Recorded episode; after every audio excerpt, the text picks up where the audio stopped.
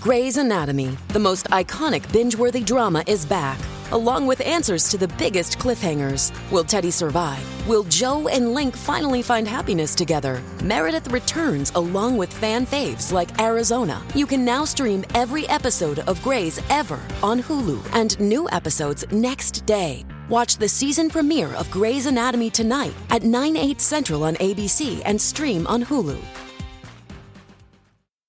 On the new podcast, American Criminal, you'll learn about the fraud, theft, and murder that marks the dark side of the American dream. Like the Menendez murders. Was it two greedy kids who killed their parents for money, or is there more? Listen to American Criminal wherever you get your podcasts. Hi, I'm Bryan Cranston, and you're listening to the Pantheon Network.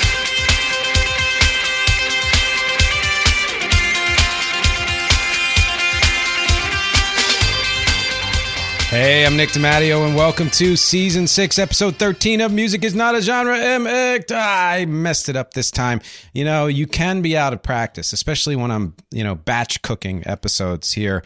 I take some weeks off from recording. Thank you as always for watching and listening, which, uh, again, uh, listening, stream it anywhere. Uh, watching, youtube.com slash app music is not a genre. There's a video for every single episode. Uh, and let's get let's get right to it. This week's topic is uh, my 31st first installment of the subseries Music is Everything. And I don't do these as much anymore because a lot of what I do now is sort of folded together. But what that is, is my opinion pieces. So it's me positing an, uh, like an opinion, a theory, and then giving you evidence or backing it up or whatever, and hopefully opening up a conversation as to why you may agree or disagree. So it's like an opinion piece essentially. And so it's Music is Everything number 31 there's no such thing as a heyday. So my hope here is that I immediately start some kind of a, a, a healthy argument because th- th- this is why I'm doing this. As a as both a musician, uh, but even more so as a listener, as a fan, it always gets me.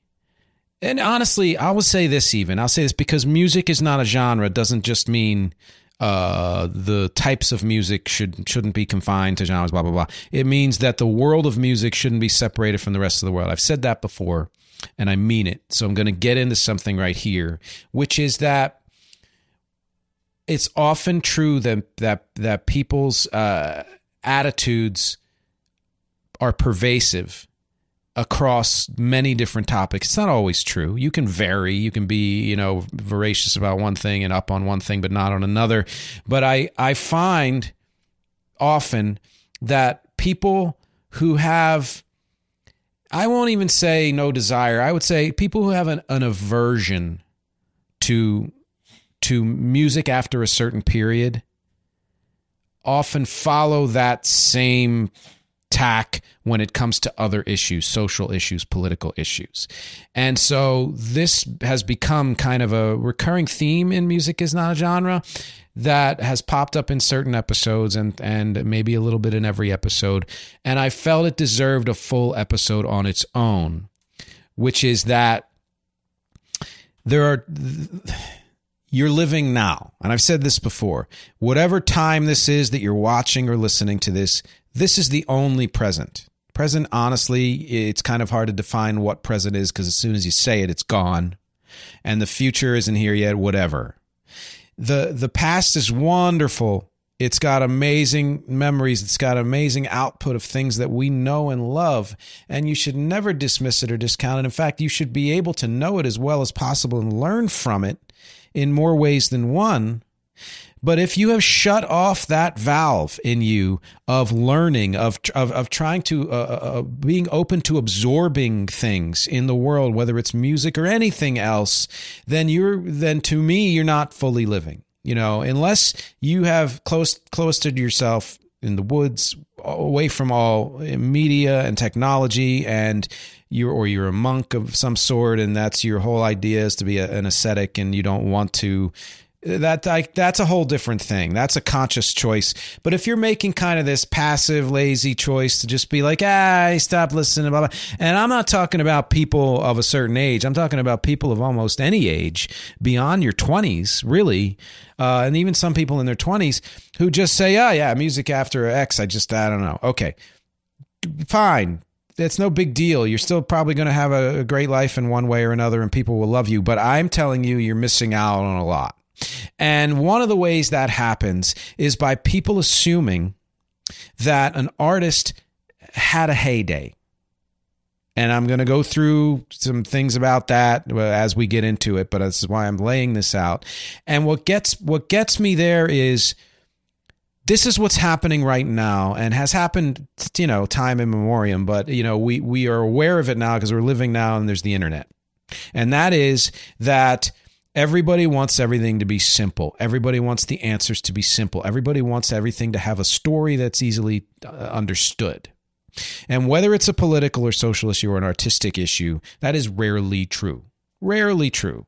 And what you're missing out on are the deeper truth and the, the fuller truth of anything, of whatever that is. And when you're talking about an artist, uh, a music artist, to assume that an artist's so-called heyday is the only time when it was valuable to listen to them or where they were doing good work or where they had any kind of an artistic impact or cultural impact is it's facile it's lazy and it is it, it is a choice i find that again can pervade so many other things. And we're you know whether you're talking about uh, you know whatever current conflict is happening while you're listening to this or watching this if your idea of the answer to that conflict is to pick a side then you are falling prey to the upper the upper surface of media reportage. When you, you can dig deeper and find that it's a complex issue that that the issue might have more to do with um, you know nationalism or or countries taking you know power away from their citizens or too much money and power in the hands of too few or whatever then you realize that it's not about taking sides that that in in in many ways in almost every way people below the one percent are all kind of on the same side or should be, and although we're not. And when it comes to uh, music, I'm gonna what I'm gonna do is lay out with just a handful of genres and artists what we think of as that heyday for each of those and show how that's not true and show how there's more to the story behind what we assume. Uh, I just read this article that there was some uh, installation in a school, I believe is a high school, where uh, it was all stuff about Prince. And it was this person's objective to teach uh, the students about Prince because they are young enough to maybe not have heard much or any of Prince or even know who Prince is, especially now that Prince is dead and not in the media and whatever. And to, to educate in that way, but but also to show that there were things beyond things that went beyond Kiss and uh, Purple Rain and you know Diamonds and Pearls and all that other stuff. And that's kind of what this episode is about. I want to generate curiosity in you to look beyond what we're told, to look beyond the conventional wisdom, the story that you might find in, you know, even in Wikipedia or behind the music or wherever it is, saying, oh, this is when the artist did their only, you know, uh, valuable work or whatever, whatever it is. A, so that you can respect the artist's full scope of work and effort because I'll say this I've bumped into a lot of fans, so called fans of artists who are only fans of a certain period. Now, yes, you're a fan of that music, but you're not a fan of that artist. I'm going to lay it out point blank. If you are a fan of an artist, you at least at the base respect everything they do and try to expose yourself to everything they do. I have said I'm not a real Duran Duran fan. Why? Because I had to catch up on 80, 85% of the of what it was that they did. But now I sort of am because I respect everything they they've done, even though I may not love all of it. Honestly, I'm a gigantic, you know, U2 fan. But there have been times where a new album comes out and maybe it takes me a while to get into, or maybe I'm like, ah, you know, but but but yet there's always something good on every album, and I respect the work I respect the artist. That's a true fan. You know, I am not a true Van Halen fan. I'm not. Why? Because anything they did after David Lee Roth, uh, you know, left, I'm not interested in. I respect it. I respect the work that went behind it, but I can tell you I'm not a real fan. I happen to really enjoy a lot of what they did in the late 70s and early 80s. Doesn't make me a real makes me a fan of the music, not necessarily of the artist. So I'm saying if you're saying if you're claiming that you are a fan of an artist, but you think their only valuable work was one period, either a heyday or if you're a contrarian, oh no, it was the period that 10 years after their heyday when they really got into it, you, then you're not a fan of the artist. You're a fan of that particular sphere of music. And I love that, but you're not a fan of the artist. And I'm showing how commerce and media can lull us into these mindsets and into not exploring further. And how am I doing it? Yes, I'm using select bands and genres that I know that I've done the chronology for, which is my way of saying listening to a catalog, of, you know, uh, back to front in order. And I am going to use five criteria for determining if there was a heyday or not. And I'm going to show you that most, if not all, artists and genres have never had a complete heyday. Disclaimer being, uh, yeah, this is all subjective. I mean, I'm back backing it up with a lot of research and information, but it's still subjective. And there may be artists I'm missing for whom all five criteria merged, and that was their only heyday, and that's it. Now, that may be the case when it comes to lesser, like I don't know, artists who were only around for two years, of course, right? But then again, even for those, as I when I get to the conclusions, I'll explain why that may not even be true. But either way, I challenge you to find uh, exceptions to my rules. Uh, and yeah, this is a bit of hyperbole and it's a little bit of magic. Uh, you know, I'm using, uh, I'm really kind of nitpicking here with the criteria, and and but I'm doing that on, on purpose. I think it's valid because it shows how much we're missing out on that that isn't part of the conventional story. And before I get into the meat here, uh, that was an intro, believe it or not, 10 minute intro. The bonus episode for this uh, on patreon.com slash YouTube. Oh, yeah. Patreon.com slash music is not a genre is called the outlier single. So the outlier single phenomenon. I'm going to point out singles from artists who were well past their media prime, let's say, or their sales prime, that went to the top of the charts in, in one way or another, came long after their, their dominance.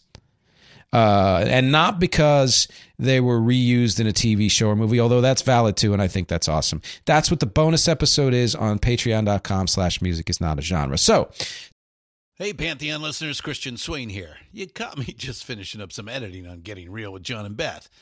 I want to share my first experience with Factor Meals for you. I think you'll find this interesting because I bet the same thing happens to you. I had just received my first shipment from Factor Meals the other day, and I was excited to try one of the prepared restaurant quality meals for myself. Anyway, I was working away and noticed it was very late and it was my night to make dinner.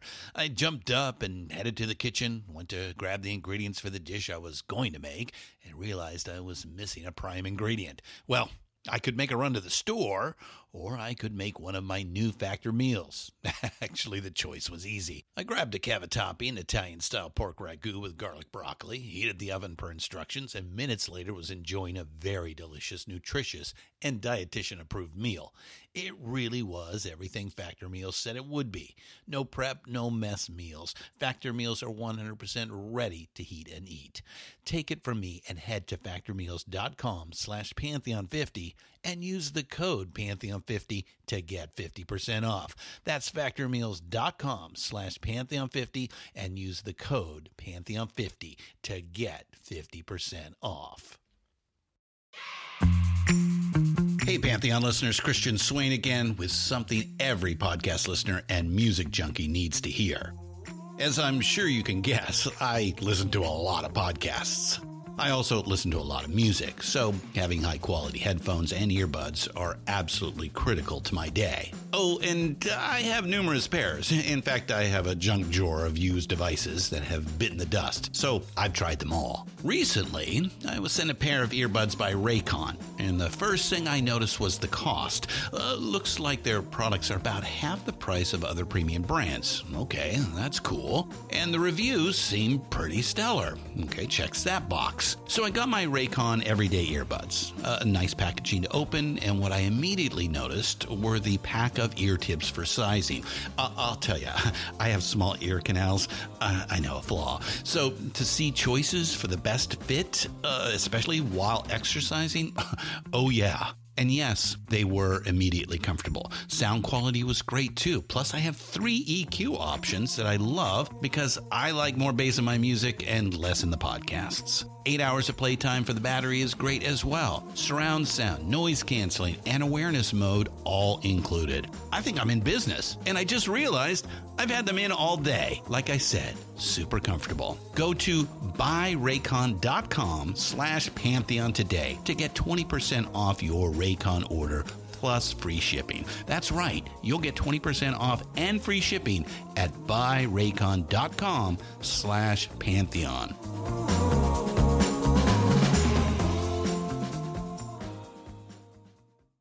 To get to the to the body here, the definition of heyday that I found online is the period of a person's or thing's greatest success, popularity, or vigor, which already is vague.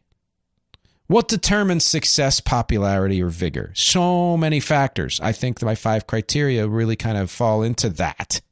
That's why I came up with it, because to assume that a heyday is defined by only one or a couple of things is why we miss out on so much. So, my five criteria, I've used four of these before. I used three of them in one episode. I added a fourth one when I was talking to Steve Erickson, and I added a fifth for this because it is. Uh, it's important to consider all five of these. Number one is creativity. It's always number one in my book. When the artist was at their peak of creative powers. So if we're going to talk about mini heydays, their heyday of creative powers, or that's when the genre, if I talk about a genre, was the most expansive and exploratory and and accessible. It was it was when all these things creatively merged for a genre. Number two, charm. All these start with C, by the way. It's fun, right? How popular and well loved an artist is, regardless of sales, regardless of critical acclaim. They might have had a cult following or a core following. They might have a large or a rabid following or a world following, but this is just about their popularity and, and how, how people loved them. Number three, commerce, sales numbers, uh, their income, uh, airplay, streaming, were there mo- songs in commercials or movies? That's that's commerce. Number four, caravan. I had to search for a C for this one. How successful were they at touring? How much money did they make at touring? How many fans did they get out to their shows at touring? Regardless of what they were doing at the time for recording, or regardless of any airplay presence, regardless of even their creative level at the point. And number five, critique. Uh, were they getting great reviews? When was their period when they were getting the best reviews across the board? When were they a critical darling? Which doesn't always happen uh, contemporaneously. It could happen after the fact, and often, often, often does, especially for artists ahead of their time. So, getting into the list, the examples, genres, and artists. A couple of things here. I'm going to exclude bands that had an artist that had multiple areas uh, eras of success or who are permanently successful or, you know they're just part of the the pantheon of of you know music gods. Because it's too obvious. You know of course they didn't have a heyday you know and they include bowie genesis yes van halen green day weezer chili peppers foo fighters cool and the gang and, and so many uh, you know other artists like that. Prince mj the beatles the rolling stones chicago uh, u2 Beastie Boys, Billy Joel, Elton John, Bruce, Madonna, Beyonce, Dolly Parton, Willie Nelson, Dylan, and I can name uh, hundreds of others that have that have you know entered into the the you know the god or demigod realm of musicians that of course you know they didn't have a heyday. Elvis, did I not say Elvis? Yeah, but that's another one.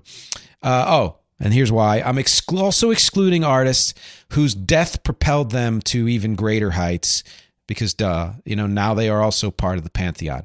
Elvis, uh, Tupac and Biggie, whose careers were tragically short. Nirvana, also tragically short. Uh, See My Death is Dumb series. Most of the artists on that uh, in that series would be on this list. So there's some exclusions here, and for good reason because it's too easy. It doesn't really help me make my point. Uh, so, starting with making the point, I'm going to do genres first and just a few. Uh, if you want to get a more comprehensive talk about uh, when genres had certain peaks, let's say, you should check out my Decade Slam episode from last season, from season five. Just look up Music is Not a Genre Decade Slam. And I go through each decade, uh, major genres of music when they were at their creative peak or peak in general, when most of these criteria merged. And again, it was never all, but when most of them merged. It's kind of a cool episode for that reason. Uh, for this, I'm going to exclude uh, uh, hip hop and I'm actually excluding a lot of uh, genres, country and whatever, uh, in both of those cases because they've grown exponentially, exponentially since they've been around and are just kind of ubiquitous in the culture now. And so, you know, heyday is sort of is always a subjective discussion, but in this case, there's really no way to define it because if a genre is in a period of growth in a sustained period of growth, even with lulls here and there, then you can't look back on it and say when was the heyday because the heyday is for you anyway, whatever your favorite period was. Uh, I'm ex- and in that vein, I'm excluding rock. Why? Because rock and roll is dead every few years and then revives every few years. And so that's super subjective. And this is part of the thing. And I'll, I'll be upfront. Um, half Italian, so I'm passionate. I'm half Hungarian, so I won't tell you that I'm passionate, but I'm going to tell you now, and that is that I can get angry. And I get really uh, frustrated and angry at, at, at people on forums who say that there's no good rock and roll being made right now, or pick a genre but specifically that why because rock tends to you know attract a lot of meathead white dudes who think that the greatest period of rock was led zeppelin or the 60s or 80s or 90s or whatever. All those periods are amazing. But to me, whatever favorites you might have, the greatest period of every genre is when it's being created, which is right now, because that means it's still alive. And it's not just alive with amazing older crew of musicians who've been doing it for years and decades. It's alive with people in their teens and 20s who have just started to create music. So I'm excluding that. So here's some examples of, of, of showing you how these genres didn't really have a heyday. Punk. Punk had its kind of proto origins in the 50s and 60s with the kind of simple, loose, uh, you know, dirty garage rock kind of thing. Chord structure simple, etc punk pioneers really came uh, of age and into the fore in the media in the 70s. It went underground in the 80s and started to expand to a lot of subgenres, post punk and, and straight edge and all that stuff. It became mainstream in the 90s with bands like Green Day and The Offspring. Uh, and then it became straight up pop in the 2000s with, you know, Fall Out Boy and stuff like that. There's now a current revival of punk from uh, quadrants uh, less heard from, uh, uh, non binary people and women and people of color, etc. Now, here's what I say about this we can revere 1970s punk all we want, but very few people did at the time. You know, it showed in poor sales, non existent sales very few positive reviews. There were a lot of musicians who didn't like it. It was well loved by core fans, but by hardly anybody else, and few bands from that era made any real touring money. All that stuff would come later. 1980 saw a little more critical acclaim because of the expansiveness of punk and post punk, and and there go there you go creative expansion. 1990 saw more sales expansion and certainly more touring money and the 2000s more popularity overall more ubiquity and building on all the previous. So you tell me which one of those was an actual heyday. You know was it when you th- when i am claiming that the greatest creative period was the 80s whether or not it's true the pioneers wouldn't punk wouldn't exist without them. So was it the seventies? Was it the nineties because you love Green Day and, and Offspring and bands like that? You know, and even some of the grunge bands were punky. Or was it the 2000s when everybody knew what that kind of music was because it was pop punk? Metal. Uh, metal music again proto 1960s metal uh, pioneers in the in the 70s really. It became mainstream in the 80s and was much more underground and alt in the 90s and the 2000s there have been some retro revivals and new adopters from the 2010s to the present. Again a lot of young bands. So 1970s it was creatively expanding. It had core followers but it wasn't like blowing away the world.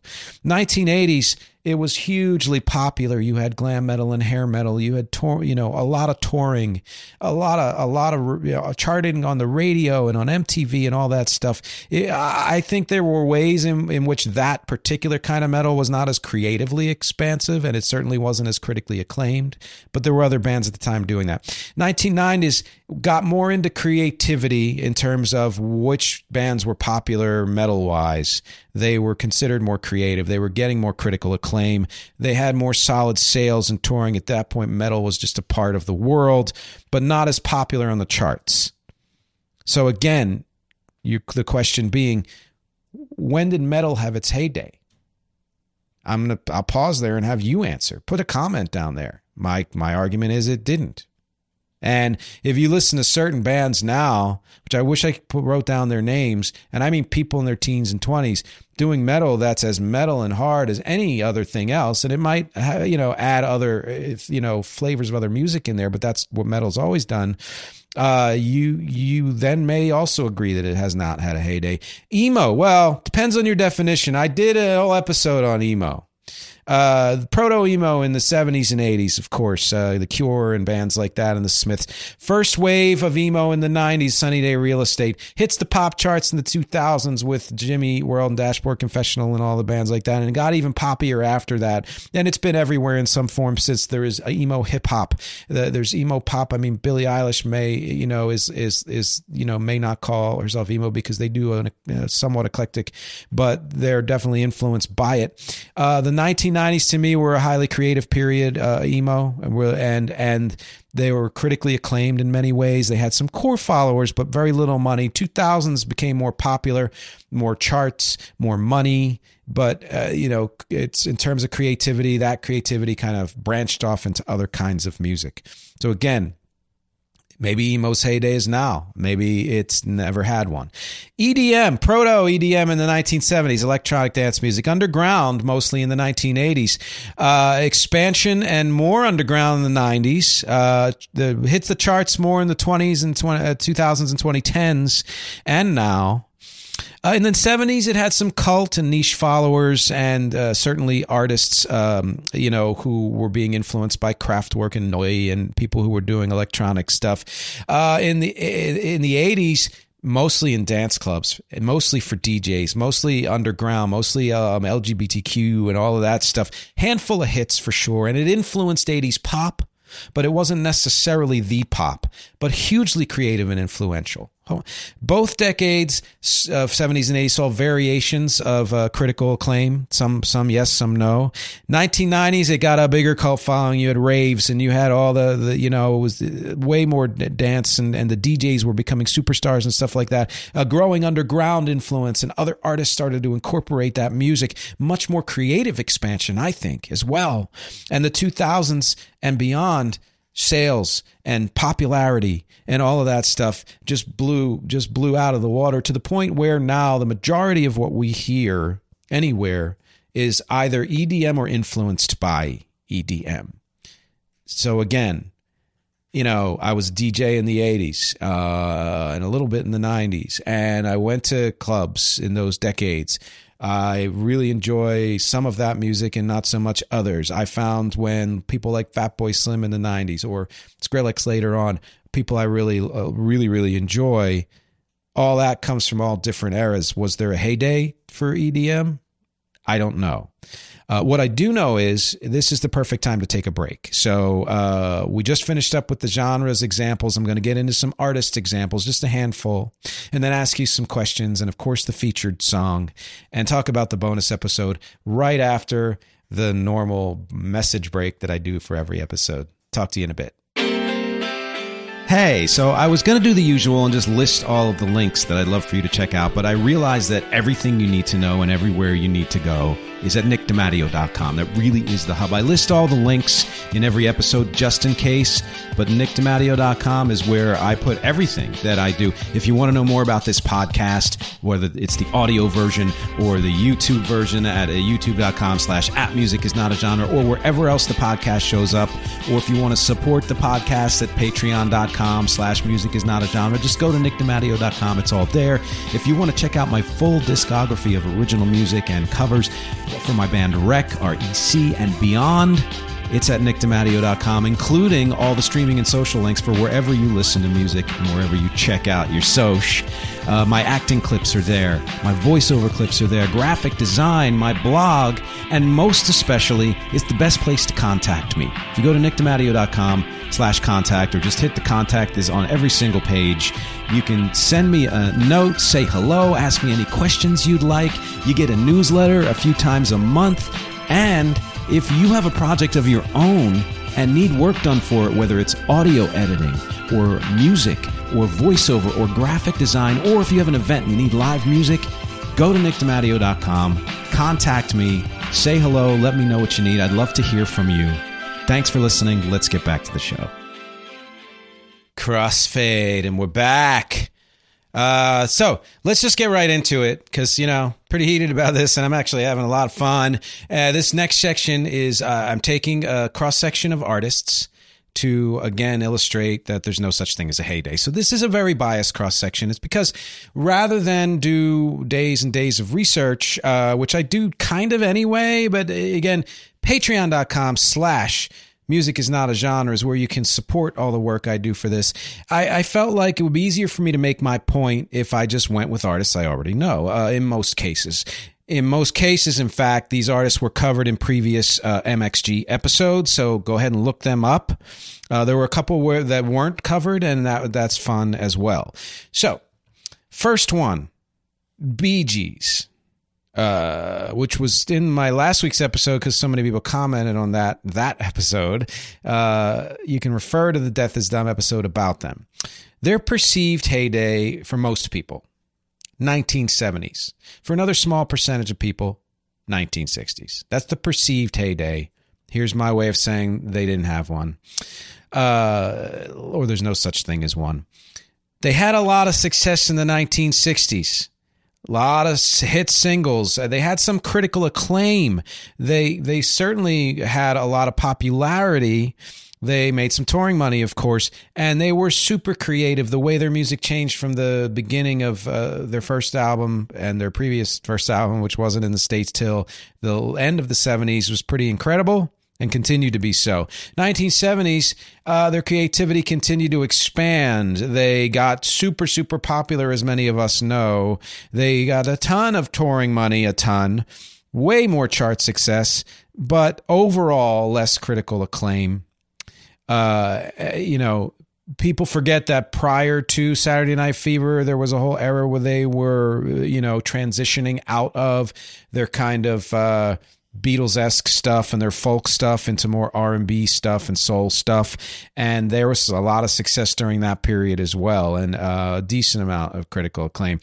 Uh, then their last, uh, their last two albums were in 1997 and 2001, by the way, were more successful than anything else they did in the 80s, 90s, and even early 1970s. And I bring that up because people think of the 70s as their most successful period. 1980s, they they kind of had lower on all five criteria until later in the decade when they started to come back, and that was because of the disco backlash. 1990s and beyond hardly any popularity in the states, uh, expanding uh, creatively somewhat, uh, low sales, yes, in the in the states, but kind of success everywhere else. Uh, their tours were successful, their press was successful, and all that. Critics weren't paying a whole lot of attention, but when you get to the 2000s and beyond, especially after they started to die, uh, you know, people, the critics started to pay more attention, and in retrospect, they they got better critical reviews than they probably even did at the time, even for their disco stuff. So you know what I said, and I won't repeat all this because I said it in the Bee Gees episode, and I said some of it in last week's episode, the catch up episode, and that is that they did quality work throughout their career, all the way up through their last album in 2001, and even the Robin solo album and and Barry solo album after that, etc. Uh, albums, and it's all worth exploring. And any Bee Gees fan would know that anybody who defines the Bee Gees by the disco era or even by the 60s era has missed out on a lot and is giving them, is shortchanging them really because their level of uh, eclecticism and creativity just goes well beyond what you might think. So, yeah, in fact, in some ways, again, their heyday is more now than it's ever been. And that's a good point to make in that I'm not talking about the Beatles, Beatles, but I will say when I did the '60s, uh, the albums, uh, you know, uh, of the '60s episode, uh, I might have mentioned that the '60s never had an album of the year, like the top-selling album of the year, and that most of their sales and in, insane, like the best-selling artist or whatever, happened in the decades to come. So, I mean, you know, and the reason why, of course, it's a dumb argument, duh, to say the Beatles never have really had a heyday because they were just in the press for their last single and all that stuff. But again, I'm just saying, and even in terms of sales, you know, it's deceptive. Uh, let's get to the next band, Metallica. Again, did an episode on them. Uh, absolutely worth checking out. Their perceived heyday, the 80s and 90s, for sure. Depending on what kind of fan you are, you're a fan of their more their hardcore stuff, or uh, you're you know like thrash metal, whatever, or you're a fan of the more popular stuff in the 90s. The 80s, they had a core following. They had growing critical acclaim. Didn't quite start out that way. They had decent touring money, but uh, certainly not the, what they would have later on. They had some sales, but not a ton of sales for those albums at the time. Uh, but uh, high creativity. They kept morphing from album to album and adding in new things and honing really their first sound and then adding in new things. 1990s, more of everything. Uh, their creativity went in different directions, and it might not be as appealing to some people, uh, fans of the band, but it was still there in many ways.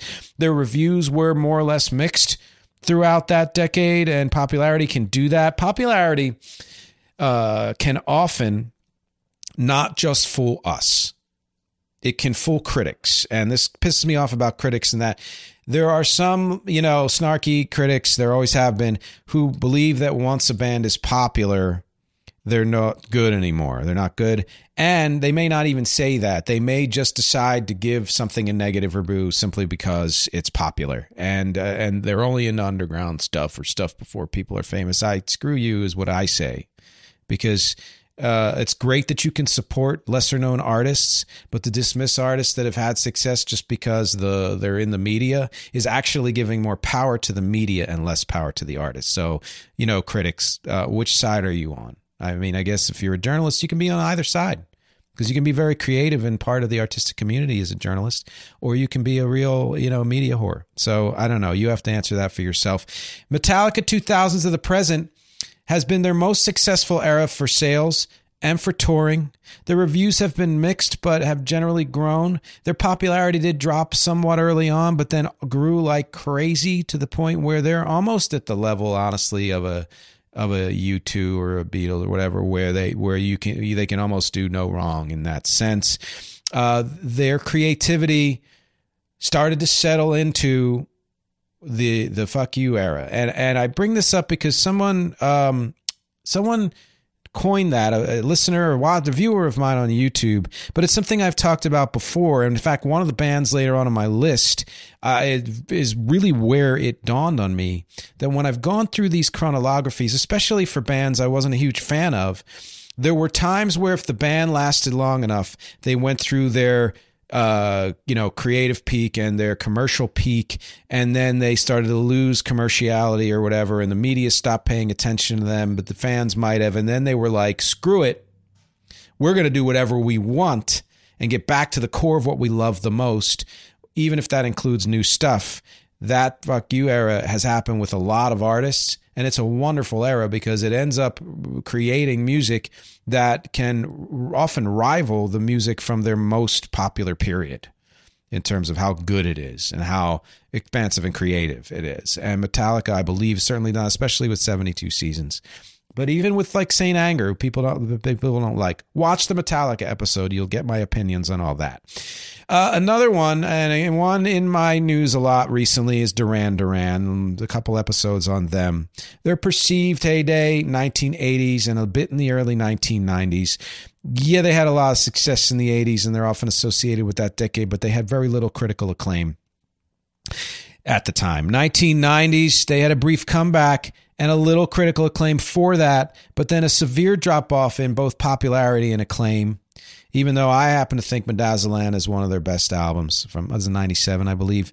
Uh, 2000s didn't start strong for them. Were still kind of finding their way with personnel changes and sound changes, but they grew from that point on in that decade. Their touring was still strong. They still had their core followers, but they were out of any real spotlight and weren't attracting a ton of new followers. And yet, each album to me was an improvement both creatively and critically.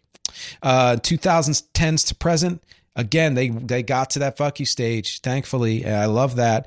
All you need is now is one of their strongest albums in in their 40 plus year career at least as good as their earlier stuff, I think.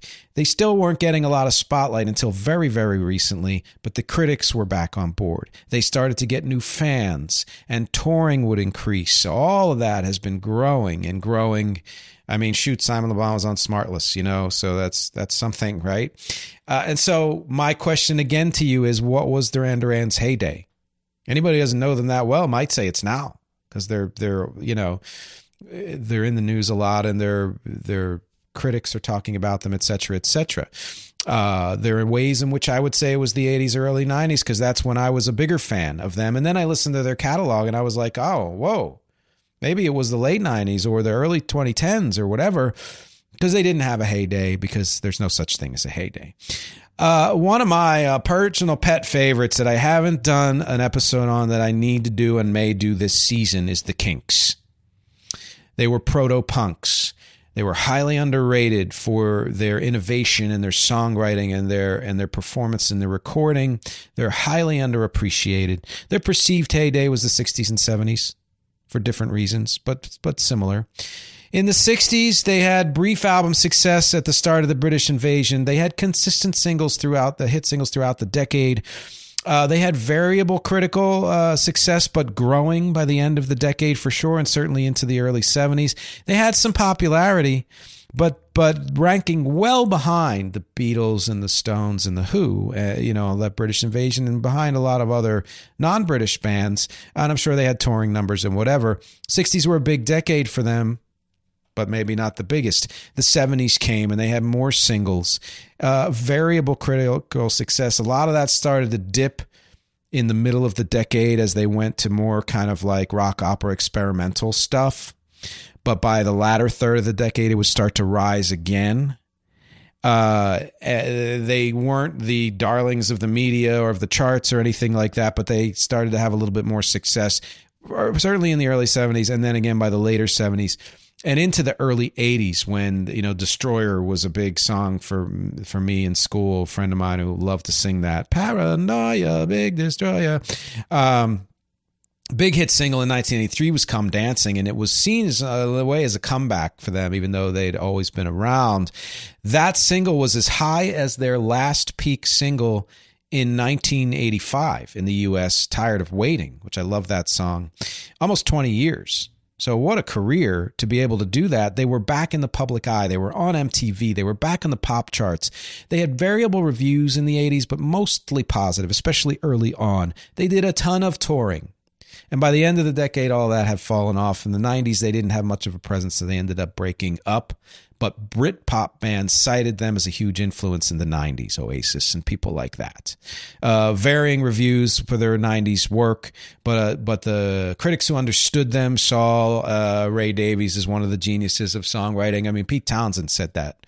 So it's got to be true, right? 2000s to present, they didn't put out anything. The critics now mostly love them. Uh, so what do you say about that? Again, in hindsight, the things that some critics trash. There were so many times when Rolling Stone and other, you know, and, and even Pitchfork, God damn them, uh, have taken back, have retracted previous reviews because at the time they were trashing something that ended up becoming iconic or influential or revered in some other way. And I think that has happened often with the Kinks and bands like the Kinks.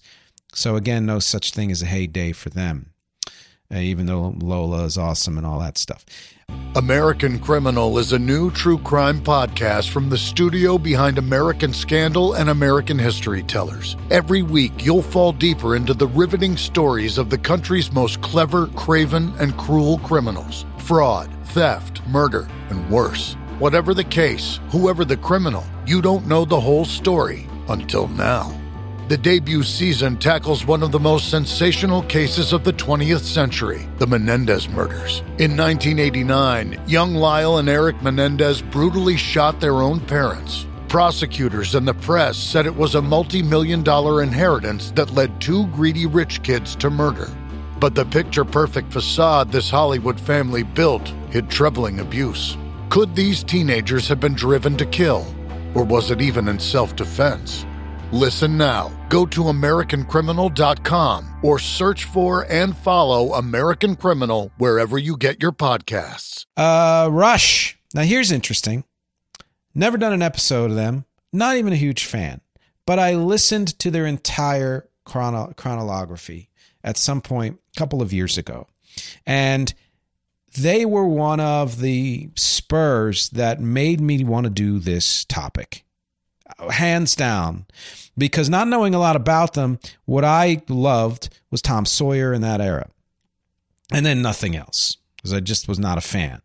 And I went through this journey chronolog- you know, chronologically and uh, chronologically, blah, blah, blah, and found that they were the first band where I noticed, oh, it sounds like they got to a fuck you stage because they went through all these morphing and changes and finding a way and trying to incorporate new things or not. And then all of a sudden, it just their music changed in a way that was like, oh my God, this is what they should have been doing all along, you know, and it's because they just stopped caring about charts and stuff like that. Their perceived success and heyday was the 70s and early 80s. And of course, the 70s were big for them. They started out kind of mundane, kind of like a Led Zeppelin knockoff. It would grow quite a bit. And critics would say that mostly just had a cult following and they had a lot of touring, but there were things that were popping to the surface. 80s, huge growth in popularity and respect, more touring, more sales. Creativity would take them uh, from, uh, you know, guitar prog to synth prog and even some pop ish stuff, pop-ish. Uh, from long music to very concise music, the critical success was strong almost throughout the decade, but by the decade's end, not so much. They were kind of losing their way creatively, but uh, but let me note that every album in the US from 1980 until their last one has been in the top 20, and most of them been in the top 10. 1990s, they started to get back their creative thread. Uh, they were overcorrecting a little from the synth to kind of harder, grungier stuff. Uh, critics were not all in agreement about whether or not their stuff was great at the time. Most of the 90s, they only had blips in popularity. They weren't as popular as they were in the 80s. Mostly also touring until some of the tragedies in Neil Peart's life towards the end of that decade. 2000s, their fuck you stage is creeping in, but not quite there yet.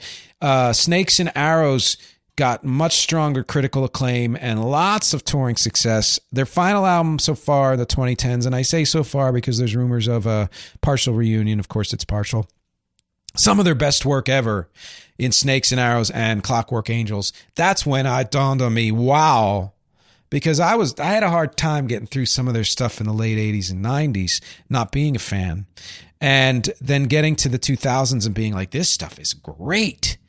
And if you stopped listening to them, you missed out on it. And this is the whole point of this episode. And critics agreed it was great. And the fan base was sustained and growing in some ways, not much in the media, but everything else. So again, when was their heyday? I, I felt because of the type of, you know, the tastes I have that other than that late 70s, early 80s, which is a sweet spot for me for most music, that their heyday was actually the late O's and early 2010s. But again, not true because they didn't have a heyday. And like I said, Rush was the main impetus for this episode. Also, one of the other big reasons I did this episode was Liz Phair, which I did do an episode on her. And please go check that out. Uh, she's amazing and still is and always has been. But you'll see why. Their, her perceived heyday was the 90s. She's a 90s chick, right?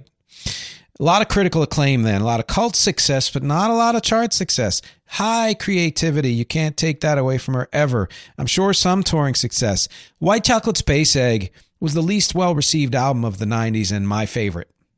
So that shows you that A, critics were trying to pigeonhole her and never really understood her and were probably misogynistic and and B, you know, everything's subjective. It's honestly my favorite album of hers, White Chocolate Space Egg. Uh, 2000s got critically bashed because she ventured into pop songs. Her eponymous album was a, an example of a heart, an artist ahead of her time. So many artists after would do what she was doing, which was power pop, essentially, and very empowered power pop. Even if lyrically it was all over the place in a great, great way, it would become the norm after her. But she had the unfortunate one of being one of the pioneers, you know, and getting trashed for it because she wasn't an indie darling anymore. And my God, I hate that. I find that album, that eponymous album, to be the biggest statement of her career because it shows you can do that kind of music and still be creative. You know, her follow up uh, 05, Somebody's Miracle, also underrated, I think. Yet she won actually more awards in the 2000s than she did in the 20 and in the 2010s than she did in the 1990s. So something was happening. 2010s to present didn't do that much, but creative expansion, I think more daring than ever. Funstyle was trashed again by critics, but for a different reason because it went everywhere. But that's near to my heart. It may not be my favorite album of hers, but the fact that she would do a little bit of hip hop, a little bit of electronic, whatever, and just throw it all in there, that's what an, any artist should be able to do. And she was breaking the mold yet again, what I, way I talked about uh, in my previous episode. And then 2021 Soberish, her most recent album, absolutely amazing, and the critics agree. Finally, everybody's on board. She's back in the spotlight in some ways. Tour didn't happen, I think, but there's still, you know, there's whispers and things. Uh, I think another, again, a different kind of creative peak, kind of a fuck you stage to me. And I think quite possibly her strongest creative phase is now. So tell me, when was her heyday? I, Exile in Guyville, great, whatever, you know. Uh, her eponymous album, people hated it. It was super successful. More awards after that this recent album, one of her best, maybe her best. So again, no such thing as a heyday. Conclusions. Like Phair, bands and genres considered ahead of their time often peak in sales and influence and popularity long after their assumed heyday. So we revisit artists who are like, why didn't I know this from the beginning? Because by the time we revere them, it's because so many other artists after that were influenced by them. And that delayed reaction is natural. We all have it most of us, and uh, and that's fine. It gives time for people to absorb the new, like how in my album part two of the 60s, I illustrated that rock music was far from the bestseller during the 1960s, but grew to be the bestseller in many ways in subsequent decades. You know, uh, we think of the 60s as a rock era, but in, in, in ways it wasn't. So was that the heyday? No. Uh, popularity and critical acclaim don't go hand in hand usually.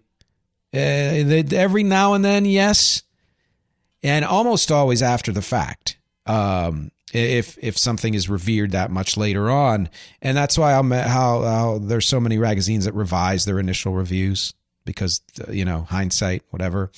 Uh, bands who had big success but are so-called past their prime again often get to this fuck you stage. That's a good conclusion to take from this. I think all of us should get there as artists as soon as possible. Uh, I've certainly gotten there, and my Rex new album coming out this year, "Kite to Camden," you're gonna you're gonna hear that, the lo-fi version of it. Uh, one thing, and I mentioned this early, we're always looking for divisions in society, uh, nationality, race, religion, gender, sexuality. And certainly in the arts and music, generational division. Uh, it serves the media to be sensational and to cause tension. It serves the people with money and power to cause us to say millennials are better than Gen Xers and Gen Xers are better than boomers and Gen Z is better than all of them or whatever. It's all bullshit because the cross section of, of anything you take is pretty similar all the way around. And so let's stop looking for division and taking sides and let's stop like swallowing the stories that we get that seem too facile, you know, that seem too pat. When music was better is a false statement, no matter how you're using it. Uh, I don't care how old or how young you are. There's never a time when music was quote unquote better. It's always been great and awful. Um, you know, so all of you who say nothing good is being made right now you you need to first of all this and if you're just listening i'm giving a finger and i mean it. Uh, but be self-aware enough to know that every generation has said nothing good is being made today. People in the 40s said that.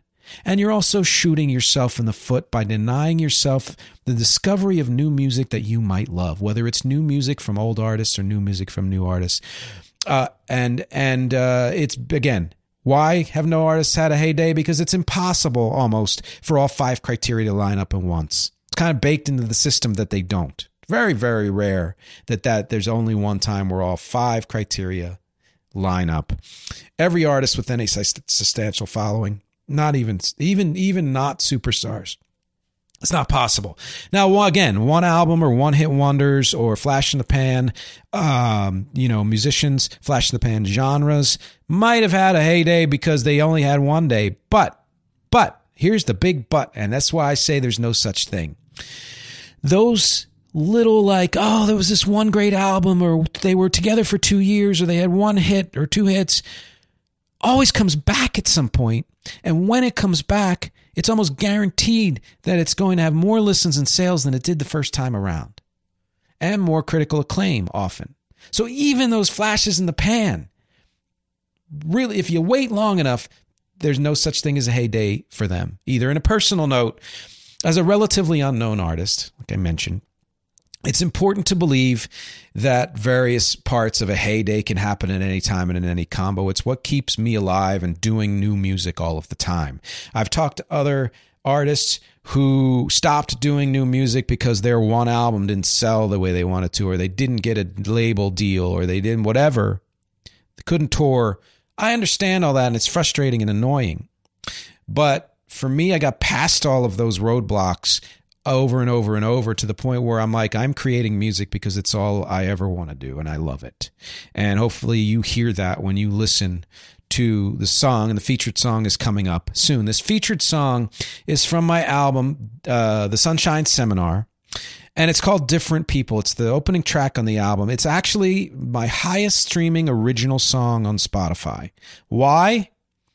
I don't know.